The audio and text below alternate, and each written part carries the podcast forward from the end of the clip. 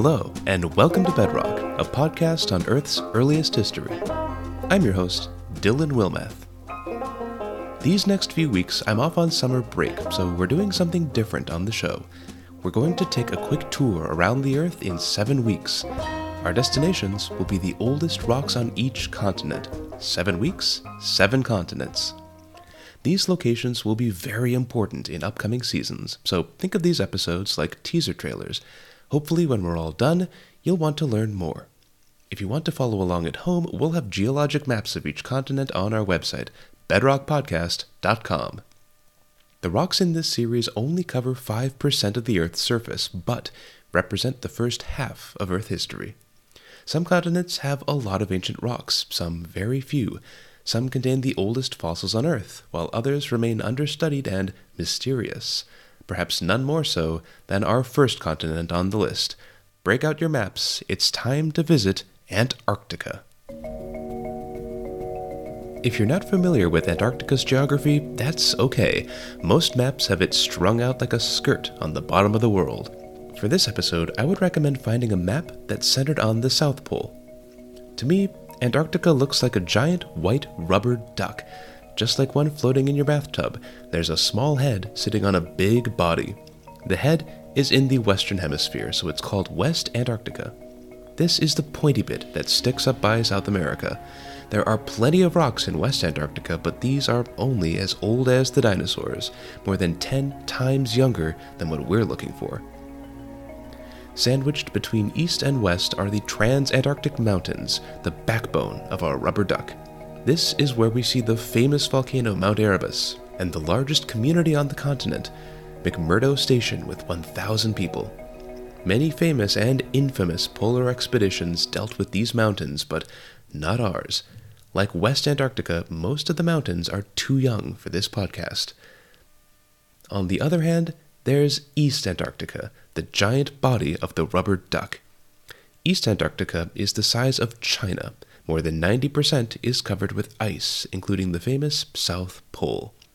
Most of the rocks are in spitting distance of the coast. The ice is just too thick farther in. The rocks we do find are much, much older than the West. The oldest rocks in Antarctica are just below the Indian Ocean. If you traveled straight north, you would hit Madagascar, if you're looking on a map, you'll notice a large but narrow inlet around 70 degrees east. That's where X marks the spot. These rocks are called the Napier Complex, and it's around 3.8 billion years old, March 1st on the Earth calendar. For context, season 1 ends around mid February, so these rocks are just around the corner. Even for researchers like myself, 3.8 billion is really old. There are very few places left from that time. So, what stories are these really old rocks telling us? The Napier complex has been pressure cooked above 1000 degrees Celsius, twice as hot as a tandoori oven. This might sound odd for Antarctic rocks sitting beside giant ice caps, but remember, this cooking happened a long time ago, much deeper below the Earth's surface. In the business, we call these metamorphic rocks. They have been changed or metamorphosed into something else. The original rock was granite, like your kitchen countertop. The new rock is called gneiss. If you want to learn more about how to make a gneiss, check out episode 2. It's pretty nice. The Napier complex is just like its name suggests complex. There are younger rocks mixed in with the older ones. All of them have been heated and changed to something else. It's a mess. Recent evidence suggests that the whole thing is recycled from rocks even older, more than 4 billion years old. Longtime listeners of the show might get excited. That's the same age as the oldest stuff on Earth. Our old friends, the Jack Hills zircons from Western Australia. There are other patches of slightly younger rock in the area, but their stories are still unfolding, and who knows what things might be waiting buried deep beneath the ice. If you're an adventurous tourist, could you visit these rocks? Not really. These places are remote, even by Antarctic standards, on the other side of the continent from the famous destinations like the South Pole. Still, there are some permanent research stations out there, each with a fascinating story. China has Zhongshan Station, which almost didn't exist. The first ship out there was nearly capsized by falling ice and was trapped by icebergs for seven days.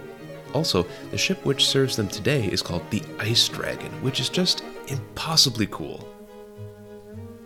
Davis Station is Australian, but the first folks to land were Norwegian whalers in 1935, including Caroline Mikkelsen, the first woman to set foot in Antarctica. Finally, there's Mawson Station, the closest to the Napier complex. It's the oldest continuous station south of the Antarctic Circle, established in 1954 by the Australians. The station is named after an Australian geologist, Sir Douglas Mawson. Mawson has a storied career in Antarctic exploration. It's December 14th, 1912, on the coast of East Antarctica. Three men have been trudging across glaciers for a month with a pack of sled dogs. Mawson, the leader, Mertz, the ski expert, and Ninnis, the royal lieutenant. The men are 500 kilometers away from their base when suddenly Ninnis in the rear is missing. He falls through an ice sheet covering a crevasse three meters wide. Mawson and Mertz could see the dogs more than 50 meters deep, but Ninnis must have fallen even farther. He was nowhere to be seen. Low on supplies, Mawson and Mertz turned around and started the long journey back, spending Christmas and New Year's on the ice.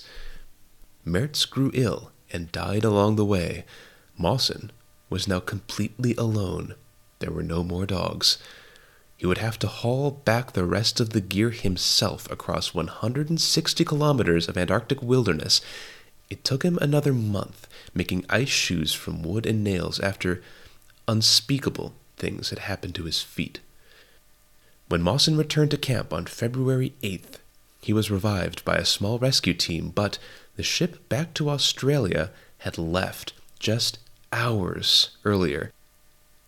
It would not, could not, return for nearly another year, but he did survive. Mawson would keep exploring Antarctica for decades, including the Napier Complex, the oldest rocks in Antarctica. Many other geologic features would be named after him, including a large area called the Mawson Craton, or more whimsically, Mawsonland. When scientists look at rocks from Mawsonland, they are surprisingly similar to stones across the sea in South Australia. In fact, if you pull the two continents together, the rocks would match beautifully like pieces of a jigsaw puzzle. If you want to learn more about that story and another polar explorer, Alfred Wegener, check out episode 11. Speaking of Australia, that's our next destination on the Grand Tour. Unlike Antarctica, Australia has many more ancient rocks to explore, and they are far more pristine. Next episode, we'll take a look around the outback at the oldest minerals and the oldest fossils on Earth. Thank you for listening to Bedrock, a part of Be Giants Media. If you like what you've heard today, please take a second to rate our show wherever you are. Just a simple click of the stars, no words needed unless you feel like it. If just one person rates the show every week or tells a friend, that makes us more visible to other curious folks. It always makes my day, and that one person could be you you can drop me a line at bedrock.mailbox at gmail.com. See you next time.